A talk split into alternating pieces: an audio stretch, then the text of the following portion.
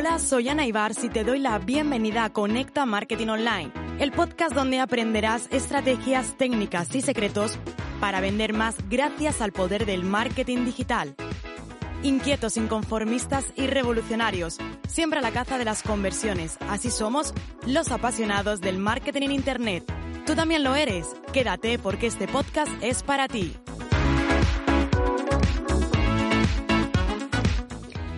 Si quieres hablar a todos, no le hablarás a nadie. Así comienzo este episodio de Conecta Marketing Online número 175. Hablemos sobre redes sociales de nicho para conectar mejor con tu público objetivo. Cuando hablamos de redes sociales de nicho ocurren dos cosas. La primera es que cuesta mucho concretar hacia quién queremos comunicar y la segunda es que suele haber una confusión entre nichos de mercado y público objetivo. Así que comencemos como siempre desde el principio para que cuando termine este episodio no tengas ninguna duda sobre el tema. En primer lugar, diferencia entre nicho de mercado y público objetivo. Como he comentado anteriormente, es importante que antes de publicar cualquier post en redes sociales tengamos claro a quién nos vamos a dirigir, ¿verdad? Porque básicamente el contenido que publiquemos va a depender de nuestro público objetivo. Un ejemplo, no es lo mismo el contenido que yo publico en la red social de Anibar, que son personas a las que yo quiero formar, que si bien el contenido que publicamos en mi agencia y consultoría Dinamiza Digital.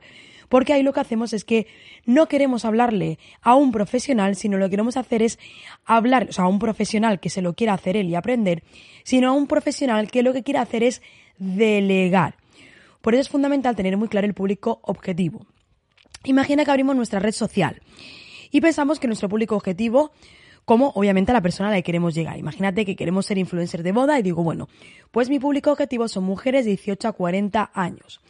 Ahora, mi nicho, ese, es mi público objetivo. Mi nicho de mercado van a ser las personas que sean amantes de la moda y de la belleza en general. Por lo tanto, cuando hablamos de nicho, hablamos de un público con unos gustos en concreto.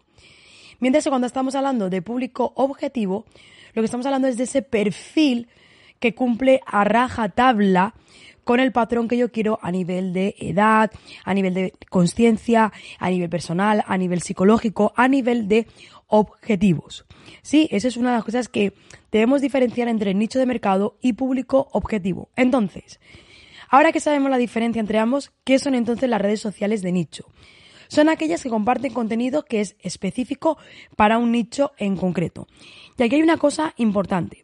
Una cosa son las redes sociales que se encuentran en, podemos decir, eh, no, en un nicho, sino en una categoría. Por ejemplo, en LinkedIn solamente lo que vas a encontrar es trabajo o está relacionado con el entorno laboral. Tú en LinkedIn no pondrías un vídeo tuyo llévate de fiesta, ¿verdad?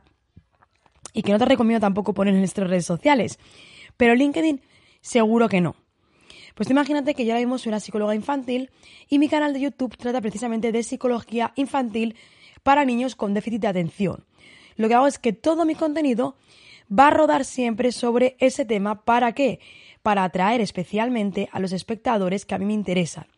Porque yo como psicóloga lo que quiero hacer es conseguir más clientes. Por tanto, a mí no me interesa atraer un público que imagínate está interesado en psicología para adultos. Porque yo lo que vengo o lo que estoy vendiendo es eh, psicología infantil con niños con déficit de atención. Lo que yo no quiero es atraer a personas que necesiten terapia de pareja porque no es el servicio que yo doy. Ahí es cuando nuestra red social se encuentra, nosotros nos encontramos ennichados. Al final estamos ennichados no porque la red social en sí malo sea, sino porque nosotros lo que hacemos es que lo ennichamos como en este caso. No hablo de psicología general, sino hablo de psicología para niños con déficit de atención, porque lo que es, es lo que yo quiero trabajar. No me quiero ir absolutamente a todo el mundo o a cualquier persona que cree que pueda necesitar un psicólogo. La siguiente pregunta entonces es, vale, ¿cómo sé cuál es mi nicho? Esta parte normalmente eh, hay dudas, ¿verdad? Cuando lo pregunto, cuando lo pregunto, como yo digo, el silencio toma el protagonismo. Así que te voy a explicar brevemente. Comienza para saber cuál es tu nicho con un estudio de mercado en Google, en Google Trends, junto con una lista de, posibles nichos de mercado a través de palabras clave y sus resultados. La sugerencia es además una buena manera para tentar el mercado y las opciones. Son sugerencias que responden a las opciones, como sabes, más buscadas dentro de una categoría y de un modo sencillo y efectivo puede empezar a orientarte y a tantearlo. Si sabes cuál es tu nicho, genial. Si no lo sabes, puedes comenzar haciendo esta investigación. ¿Ocurre algo si no tenemos un nicho definido? La realidad es que lo mejor es siempre tenerlo de nicho. De hecho, además, la parte de, de nicho es lo que permite más la escalada. De no tenerlo, probablemente disminuya tu oportunidad de compra, acabarás teniendo más competencia porque te va a costar diferenciarte y por supuesto yo creo que al final tu comunicación o tu sistema de ventas no va a ser el adecuado porque no estás encontrando aquí. En ocasiones hay tipos de nichos, hay un nicho muy muy concreto y quizás nichos más amplios. La clave para mí es que te encuentres en un nicho en el que permita esa escalada. Si tú, por ejemplo, te dediques solamente a quiero vender un producto de personas X y tan solo en el país que tú vives hay 50 personas con ese X o que cumplan con el X, pues obviamente ese nicho no va a ser escalable y al final una de las claves es que los nichos sean escalables. Sí, así que ya sabemos que son eh, las redes sociales de nicho, hemos visto cómo nosotros lo convertimos o cómo nosotros lo enfocamos a que sea en un nicho concreto y sobre todo todas las oportunidades que nos dan cuando tenemos un nicho definido.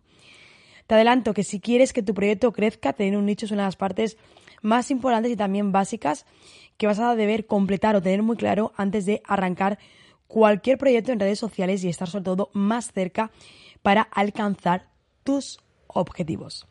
Espero que este episodio te haya gustado, suscríbete para no perderte nada, compártelo con otros profesionales y emprendedores. Recuerda que en anaibars.com encontrarás las mejores formaciones a nivel de marketing digital y como siempre nos escuchamos en el siguiente episodio.